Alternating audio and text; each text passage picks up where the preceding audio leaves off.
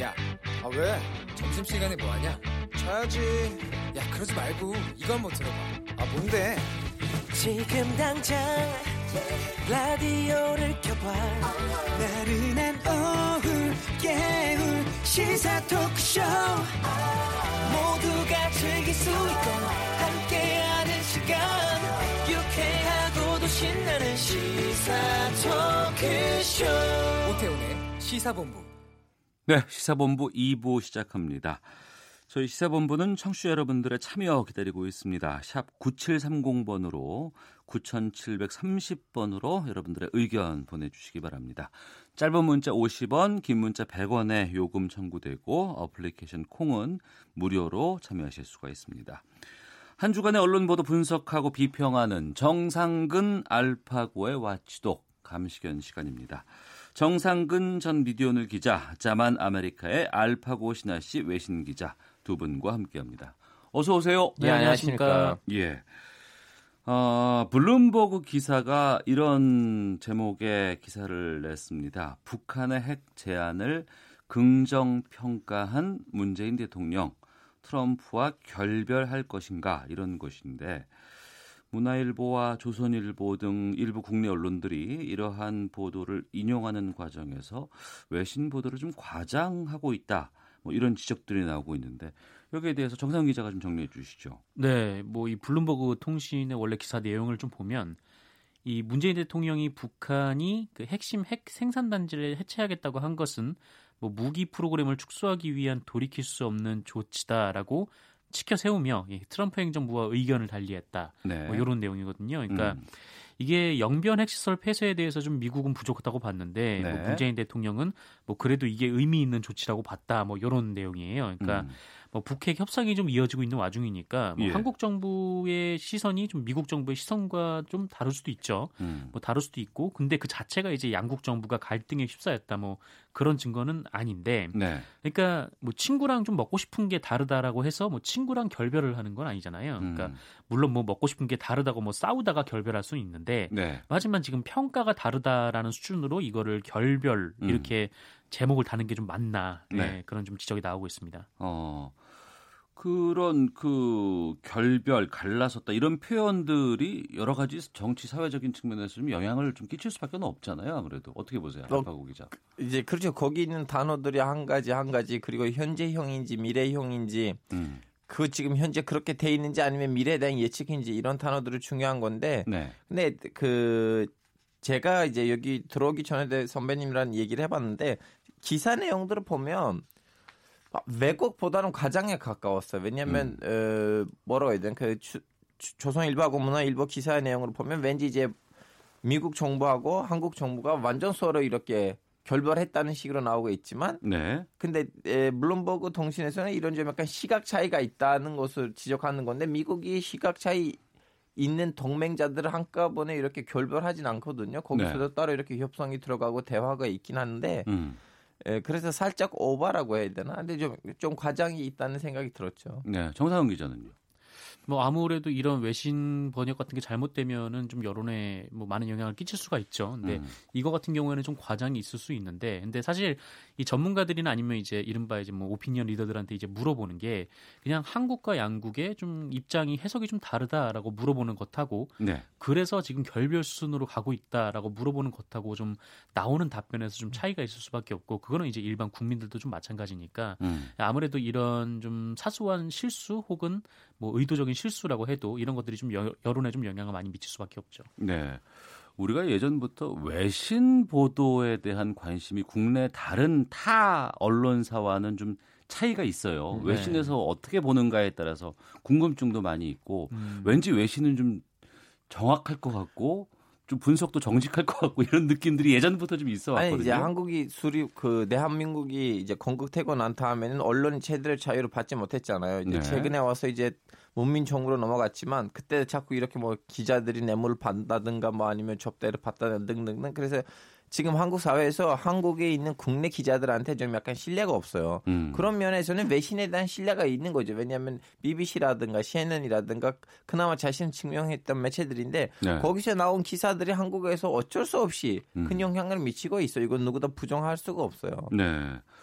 그러니까 외신 신뢰하는 그런 상황들은 국내 언론에 대한 불신에 의한 것이다라고 뭐 이렇게 볼 수도 있겠군요. 뭐 국내 언론에 대한 불신도 있겠지만 뭐 다른 한편으로는 이 외국에선 대체 우리를 어떤 시각으로 보나에 대한 좀 근원적인 궁금증이랄까 그런 것도 어. 있는 것 같아요. 그러니까 이렇게 중요한 이슈 말고도 음. 만약에 이제 손흥민 선수가 골을 넣으면 현지 반응 뭐 이런 것들이 아, 그런 굉장히 거 많이 생산하죠. 네, 예, 굉장히 예. 좀 관심이 많이 가잖아요. 그래서 어. 좀 그런 이제 궁금증들도 있는 것 같습니다. 예. 근데 이제 외신을 번역해서 이제 보도를 할 때 외신도 상당히 많잖아요. 그중에 많죠. 취사 선택 같은 것들도 좀 상당히 좀 중요한 포인트가 될 것 같은데요. 네, 뭐 취사 선택이 굉장히 좀 중요한 포인트인데 이게 사실 보통 이제 특파원들이나 아니면은 이제 국제부에 있는 기자들이 어. 어, 보통 이제 외신들을 쭉 보고 그 음. 외신들의 흐름이나 아니면 국내 관련 소식들이 나온 거를 정리를 해서 네. 뭐 데스크에 보고를 하면 또 데스크가 한번 이런 부분에서 한번 관점에서 있는 언론들을 정리해서 모아봐라 막 이렇게 지시를 하기도 하고 좀 그런데 음. 근데 좀 이게 단점이 뭐냐면 일단 그 유력 매체들 중심으로 갈 수밖에 없는 거고 그리고 또 유력 매체. 네, 이른바 이제 뭐 뉴욕 타임즈, 뭐 CNN, 뭐 음. 물론 이제 굉장히 큰 매체들이고 영향이 강고하기 때문에 뭐 그쪽으로 가는 게 어쩔 수도 없다라고 생각도 하지만, 근데 또 다른 한편으로 보면은 우리나라가 특파원을 파견하고 있는 곳들이 주로 이제 영미권 이고 네. 또 그래봤자 이제 뭐 중국, 일본 이렇게 가까운 나라들이 거의 대부분이기 때문에 이 외신에 대한 포커스가 뭐 영미권 언론의 중심으로 주로 맞춰질 수밖에 없는 좀 그런 어. 한계는 있는 것 같아요. 예. 네. 8672번님, 외신 보도를 검증 없이 신주단지 모시듯 하는 일부 언론들은 자존심도 없나요? 라는 의견 보내주셨는데, 알파오 기자가 이제 외신 기자잖아요. 예, 예.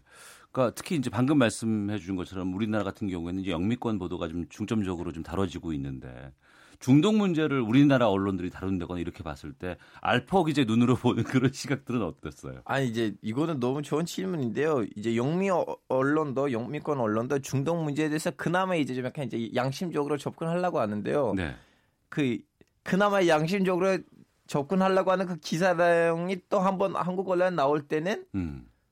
이제 거기서 두 배 오버가 들어가고 있어요. 그래서 저는 한국에 나오는 그 외신을 통해서 나오는 중동 언론이 너무 무서워요. 제가 읽기에는. 아, 그래요? 음. 예, 예. 어. 그나마 거기 이제 자기 예를 들면 연합 뉴스가 이제 가이로에 특파원이 있는데 네. 그분이 쓰시는 기사가 그나마 좋은데 음. 근데 자기 회사에서 아 외신 어떻게 쓰는지 보고 거기에다가 또 자기 상상력을 뒷받침해서 나오는 그냥 데스크에서만 나온 중동 기사들을 읽으면 어. 아 그, 그, 런 지역이었어 나도 그쪽 출신인데도 어.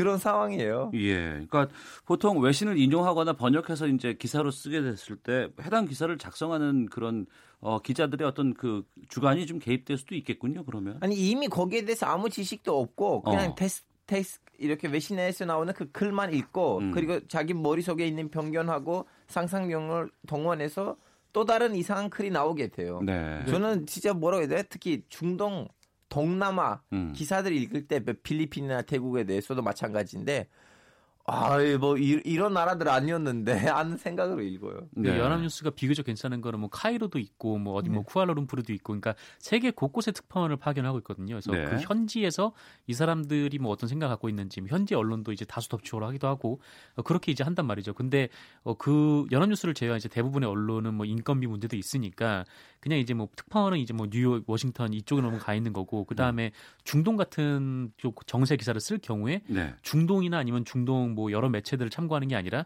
그냥 영미권 언론들이 쓰는 중동 기사를 참고를 한단 말이죠. 이제 그러다 보니까 좀 그게 뭐 일, 일종의 이제 서구의 시선이 한 번 더 들어가 있는 좀 그런 네, 여기서 단점이 진짜. 인정해야 되는 신문사는 네. 우리는 그동안 많이 비판을 했지만 조선일보이거든요. 조선일보는 진짜 그 현지에다가 현지 언어를 잘하는 특파원을 보내요. 어. 그래서 예를 들면 중동에 관한 기사는 네. 저- 조선일보에 있는 노석조 선배가 쓴 기사들 너무 화끈하고 어. 분석이 거의 뭐라고 해야 되나 그, 그 어느 나라의 전문가보다도 화끈한 분석들 나와요. 음, 예. 어, 청취자 박진수님, 우리 사회를 다루는 외신 중에서도 꼭 안 좋은 뉴스만 골라서 보도합니다. 5517번 쓰시는 분께서 외국 언론도 공정하지만은 않고 언론사별로 논조가 있다고 봐야죠. 무분별한 인용과 추정은 경계해야 합니다. 5782님, 애국가 후렴구에도 나오듯 대한 사람 대안으로 길이 보존해야 합니다. 사대주의적 언론사를 잘 분별하는 국민 의식이 있어야겠습니다. 라고 의견 주셨습니다. 그런데 이번에 논란이 됐던 이 블룸버그 기사를 작성한 기자가 네. 한국인 기자라고 해요. 네. 이거는 어떻게 외신으로 인정을 해줘야 되는 게 맞는 건가요? 어떻습니까? 두분 어, 의견은 어떠세요? 기사를 쓴 분이 이제 이유경 기자라고 네. 그러니까 이분이 뭐 이제 뭐 외국에서 뭐 오래 살았던 그러니까 미국인이거나 아니면 뭐 이제 이런 분은 아니고 그냥 연합뉴스에서도 일하셨고 뭐 AP통신 한국지사에서도 일했던 좀 한국인이세요. 네. 그러다 보니까 뭐 한국인이어도 당연히 뭐 외신의 상주 기자로 일할 수는 있는 거고 예. 뭐 그럼에도 이제 블룸버그에서 기사가 나왔기 때문에 이게 외신 보도라고 볼 수는 있는 거지만 음. 이거를 제3자의 시선이라고 보기에는 좀 무리가 있는 거 아닌가라는 생각도 좀 들기도 하고 네. 근데 그건 이제 뉴욕 타임즈라고 해도 마찬가지겠죠. 그러니까 음. 뉴욕 타임즈에 만약에 뭐 홍영 표 원내대표, 뭐 나경원 원내대표가 기고를 했다라고 치면 이것은 외신에 실린 외신 기사는 맞지만 하지만 이게 제3자가 보는 한국의 객관적인 풍경이라고 보기는 어려운 거죠. 그래서 네. 좀 이렇게 외신에 나왔기 때문에 외신이라고 해도 뭐 그거를 아까 청취자분께서 마- 말씀하신 대로 그냥 그거를 온전히 받아들이는 게 아니라 음. 이 화자가 또 어떤 사람인지 이 화자가 또 어떻게 보고 있는지를 좀 비판적으로 수용해야 할 필요는 선생님 있다고 저는 봅니다. 어느 정도 동의하지 못하겠는 건 뭐냐면 저 예. 지금 외신 클럽에서 지금 9년째 활동하고 있는데요. 우리 음. 외신 클럽에 250명이 있어요. 250명 넘는데 네. 다 외신에서 일하는 기자들이에요. 네. 근데 그 중에서 3분의 1만 외국인이에요. 어. 거의 뭐, 뭐 그렇죠. 한 30% 40%가 그러니까 외국인. 우리나라에서 활동하고 있는 외신 기자들 중에 3분의 1만 외국인이고 나머지는 다 한국인이다. 그렇죠. 그렇죠. 한 어. 60, 70%가 한국인인데 네. 근데 저는 이제 기재회견이 있을 때 아니면 우리는 같이 취재하러 나갈 때 제가 그분들의 모습을 또 봤고 음. 저 예전에 여기서 이제 방송 이름을 말하고 싶지 않지만 한국에서 유력한 보도 방송국들이랑 같이 일한 적도 있는데 네. 분명 차이가 있어요. 음. 왜냐하면 외신에서 일하는 기자가 잘릴 걱정이 없어요. 음. 제재를 받을 걱정이 없어요. 네. 특히 이렇게 유력한 외신이라면 뭐 음. 로이터라든가 블룸버그라든가 그분들은 자기 생각이 있지만 어차피 외국인이 자기 글을 데스킹 하잖아요. 네. 그분은 글을 쓰지만 어. 결론적으로 외국인 그 본서에 있는 그 언론사도 있는- 데스크 기능이 있으니까. 그렇죠, 그렇죠. 예. 그러다 보니까 그 사람들은 질문을 던질 때 진짜로 음. 외국인이 우리나라를 어떻게 바라볼 것인가를 생각하면서 거기에다가 질문을 던지고 그런 방향으로 기사를 쓰거든요. 네. 그래서 물론 제3제 시각이 아닐 수도 있어요. 결론적으로 한국 사람이긴 하지만 음. 근데 한국인 기 한국인 기자가 쓰는 기사보다는 확실히 중립성이 있어요. 네. 정상훈 기자는 어떤 의견이세요? 네, 뭐 그렇다고 하네요. 알겠습니다.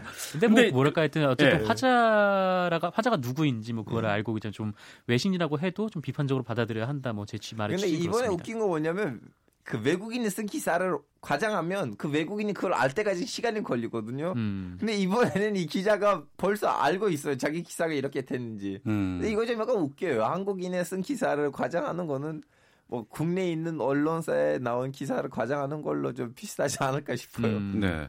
근데 이제 외신 보도의 측면에서도 뭐가 있냐면 번역 과정을 거치게 되는데 지난 3월이었습니다. 음, BBC BBC의 한국 특파원이 쓴 기사가 오역이 돼서 구설에 올랐다고 하는데 이거 좀 정상훈 기자가 소개해 주세요. 네, 이게 뭐 지난해 3월이었는데 그 영국 BBC의 로라 비커 서울 지국장이 지난 3월? 네, 네. 지난해 3월이요. 지난해? 네. 어. 그러니까 트럼프와 북한의 대화, 뭐 21세기 정치적 도박이라는 제목의 기사를 게재했는데 어, 이 기사의 첫머리가 이렇게 시작이 됩니다. 그러니까 한국의 문재인 대통령은 외교 천재이거나 공산주의자다 이런 네. 표현이 나옵니다. 그리고 음. 이 문장의 맨 뒤에 보면 누가 얘기하느냐에 따라라는 네. 단서가 붙어요. 어. 그러니까 이 기사는 뭐 어떤 사람은 문재인 대통령을 외교 천재라고 하고 또 어떤 사람은 공산주의자라고 한다. 뭐 이런 뜻인데 이 문재인 대통령이 뭐 공산주의자일 수도 있다라는 게 BBC의 생각은 아닌 거죠. 음.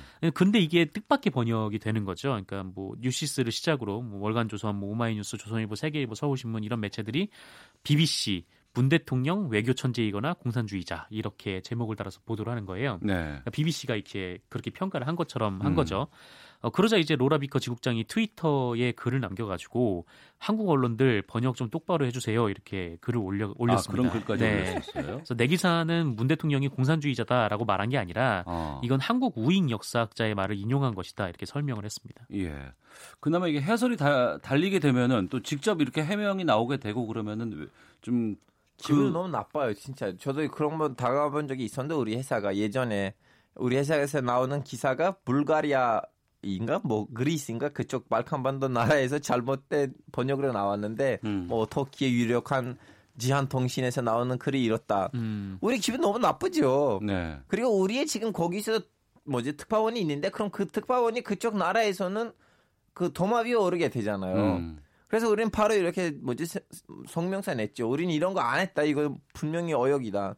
그래서 예, 옛날만큼은 외신이 이제 한국 언론에서 뭘 나오는지를 무시하거나 안 보는 거 아니에요. 음, 네. 자꾸 봐요. 한국 언론에서 뭘 나오는지. 그래서 이제 외- 외신에 있는 기사를 이렇게 어역을 하면 뭐 불과 목숨을 이, 뭐 이틀 아니면 하루일 거예요. 음, 알겠습니다. 정상근 전 미디어오늘 기자, 자만 아메리카의 알파고 신하 씨 외신 기자와 함께 한 주간의 미디어 비평 다음 주제로 가보겠습니다. 이번 주 내내 기사에서 상당히 많은 부분을 차지했던 것이 미세먼지였습니다. 미세먼지가 사회 이슈로까지 떠오르면서 많은 분들이 이제 키워드로 기사를 검색하곤 하는데요. 음. 두 분은 미세먼지 기사 중에 어떤 게 좀 생각나세요? 먼저 알파고 기자. 이제 중국 다시다. 중국이란 외교적인 전쟁을 벌이죠. 이런 기사들 제주도 많이 보였어요. 아 그랬어요. 네. 중국 탓이다라는 기사가 좀. 네. 어, 정상훈 기자는요. 저는 이 옛날 기사였는데 고등어 구우면 미세먼지 나온다. 아, 그 옛날에 있었어요. 예, 맞습니다. 예. 그런 보도가 있었는데 음, 뭐 그때는 좀 황당해서 좀 웃었는데 뭐 나름 뭐 우리 생활에서도 뭐 실생활에서도 미세먼지가 뭐 많이 발생을 하니까 네. 좀이 부분을 좀 획기적으로 좀 줄여야 하지 않나 뭐 그런 생각도 좀 들고 여러 가지 생각이 들었습니다. 알파오 기자, 터키는 미세먼지가 어떻게 돼요? 와, 80년 대 수도 앙카라에서만 예. 미세먼지 문제가 얼마나 심각하냐면 이렇게 작은 마스크가 아니고 그냥 눈에다가 유리창만 있는 이렇게 큰 마스크들 있잖아요. 음. 그거 시청에서 이렇게 무료 배급을 했어요. 아, 시민들한테. 어. 그 정도로 심했었어요. 요즘은요? 근데 요즘 이제 거의 어느 정도 나아졌어요. 그 겨울에만 문제가 있고요. 속단 어. 문제 때문이에요. 속단을 제대로 그 관리가 안 된 속단들 있거든요. 예, 인증을 안 받는 속단들. 음. 그 속단들을 날, 난방에서 쓰이다 보니까 음. 가끔씩 겨울에서 일부 집안에서 생겨요. 네.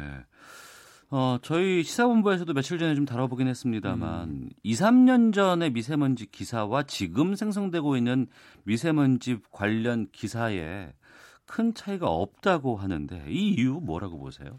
저는 이게 뭐 정부도 언론도 이 미세먼지 해법을 찾지 못했기 때문에 음, 그런 거. 아닌가라는 생각이 좀 들어요. 그러니까 네.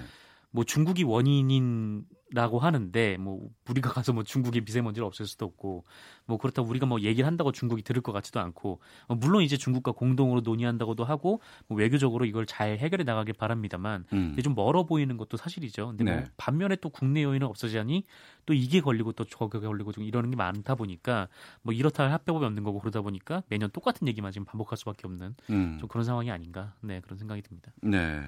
미세먼지 기사를 검색하다 보면 대부분 문제가 많다, 심각하다, 대책을 마련해야 한다.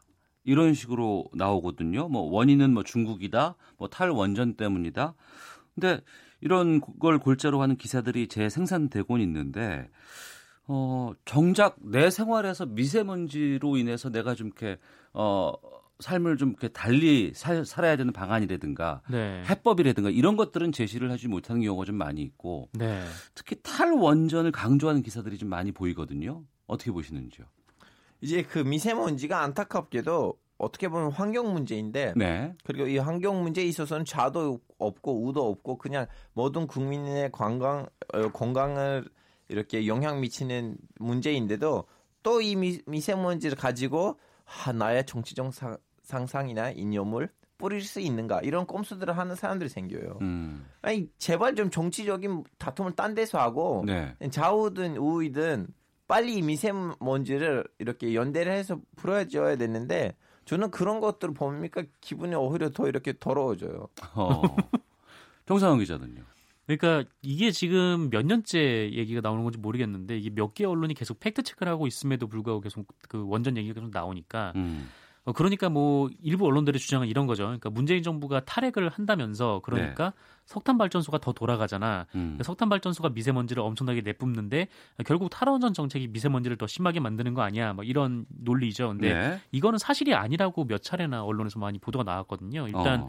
탈원전이라고 할 만큼 원전 발전 비중이 이렇게 줄지도 않았고 네. 그다음에 석탄 발전이 늘었다는 것도 사실이 아니라고 보도가 나왔었죠. 근데 네. 그럼에도 불구하고 계속해서 이렇게 주장을 하고 있는데 대체 왜 이런 주장을 반복하고 있는지 뭐 잘 모르겠다는 생각이 들더라고요. 네. 뭐 상당한 양의 기사들이 탈원전을 원인으로 삼고 있지는 않습니다. 하지만 일부에서 이제 그런 부분들을 좀 부추기는 부분들이 있고 문제는 실질적인 대책들을 좀 기사에서 찾고 싶은데 그런 음. 것들을 찾기 어려운 분들이 그 좀 답답한 마음이 있을 것 같아요. 앞서 터키 같은 경우에는 80년대는 상당히 좀 심했었는데. 지금은 좀 많이 좀 나아졌다고 하셨잖아요. 어떻게 해서 좀 그게 네. 나아지는 방향으로 갔다는 아, 거예요? 이제 속단들 모든 속단을 다 관- 관리했어요 정부가 직접적으로 음. 그 어. 속단을 그 이제 취업하는 업체들이 있을 거 아니에요 그런 기업들이 있을 거 아니에요 네. 그 기업들이 다 국가에서 이제 전문가를 보내줘서 이 속단들을 팔 수 있는 속단인지 음. 아닌지 뭐 아니 안 팔 수 없는 속단이라면 한 번 더 이렇게 뭐지 무슨 절차를 받아야 되는 그러한 에, 과정을 만들고 모든 속단들이 이제 시장에서 팔릴 수 있는 속단으로 되는 순간까지는 안 팔고 네. 그러니까 이런 이제 대책을 마련하다 보니까 어. 앙카라 시가 나아졌어요. 예. 8204님, 메이저 언론사들의 왜곡 과장 보도 한두 번이 아닙니다. 건전한 비판은 팩트를 기반으로 해야 합니다. 맞아요. 3735님, 뉴스가 맞다 틀리다 보다는 공격적이고 자극적인 제목의 뉴스에 자꾸 눈길이 간다는 게 핵심인 것 같습니다. 라는 견해도 보내주고 음. 계십니다. 아, 이번에 미세먼지 워낙에 또 많은 그 어려움이었고 네. 참 국민의 삶과 어, 직결되는 이 사회적인 이슈인 것이거든요. 근데 이런 것을 좀 정치적인 기사거리로 사용하지는 좀 않았으면 좋겠다 싶은데 언론들이 어떻게 대응하면 좋을지 끝으로 말씀 좀 듣겠습니다. 네, 뭐 사실 이 탈원전 요- 미세먼지 관련해서 뭐 빅데이터 전문가가 좀 얘기를 해봤는데 네. 이 탈원전이라는 키워드가 연관 키워드로 전혀 검색이 안 되고 있대요. 그러니까 어. 이미 사람들은 이 미세먼지의 대응 방안이 원전을 더 돌리는 것이라고 생각하지 않는 거예요. 물론 뭐 원전은 미세먼지를 내보내지는 않지만 그렇다고 핵 폐기물은 안전한가라고 생각하면 또 그렇지도 않잖아요. 근데 음. 근데 계속 왜 계속 이런 부분들에서 제기가 될까라는 생각을 하면 저는 사실 이 언론에서 이런 얘기를 하는 게 좀 광고 현실과는 좀 무관하지 않다라고 생각을? 하고 있습니다. 네, 예. 그러니까 이 한수원에서 이 탈핵이 본격적으로 논의가 되기 시작한 2017년에 언론사의 광고로 집행한 돈이 한 달에 8억 원이나 됐어요. 어. 그 전년도만 해도 한 2억 원 정도였거든요. 근데 그 광고를 확 늘었죠. 그리고 이제 탈원전에 대한 비판 기사가 막 쏟아지기 시작했고 음. 물론 이제 광고는 받을 수 있지만 그게 네. 이제 논조에 영향을 미치냐 안 미치냐가 중요한데 음. 실제로 논조에도 영향을 미쳤던 게 그 뉴스타파가 2017년에 보도를 낸 게 있었죠. 그러니까 네. 2014년부터 2017년까지 이 국내 언론사 35곳이 한국 원자력 문화재단의 협찬을 받고 원전 관련 기사 123건이나 게재를 한 적도 있었습니다. 네. 1747번님, 석탄이었군요. 알파고 기자가 자꾸 속단 속단해서 대체 뭐지 했었는데, 알파고 기자, 석이 석이 답답해서 석탄 석탄했어요. 죄송합니다. 석탄 한번 해보세요. 석탄. 아유, 훌륭하십니다. 네. 자, 석탄. 정상근 전 미디어오늘 기자, 자만 아메리카의 알파고 신하 씨 외신 기자와 함께 한 주간의 미디어 비평해보는 마치도 코너 마치도록 하겠습니다. 두 분 말씀 고맙습니다. 예, 고맙습니다. 감사합니다.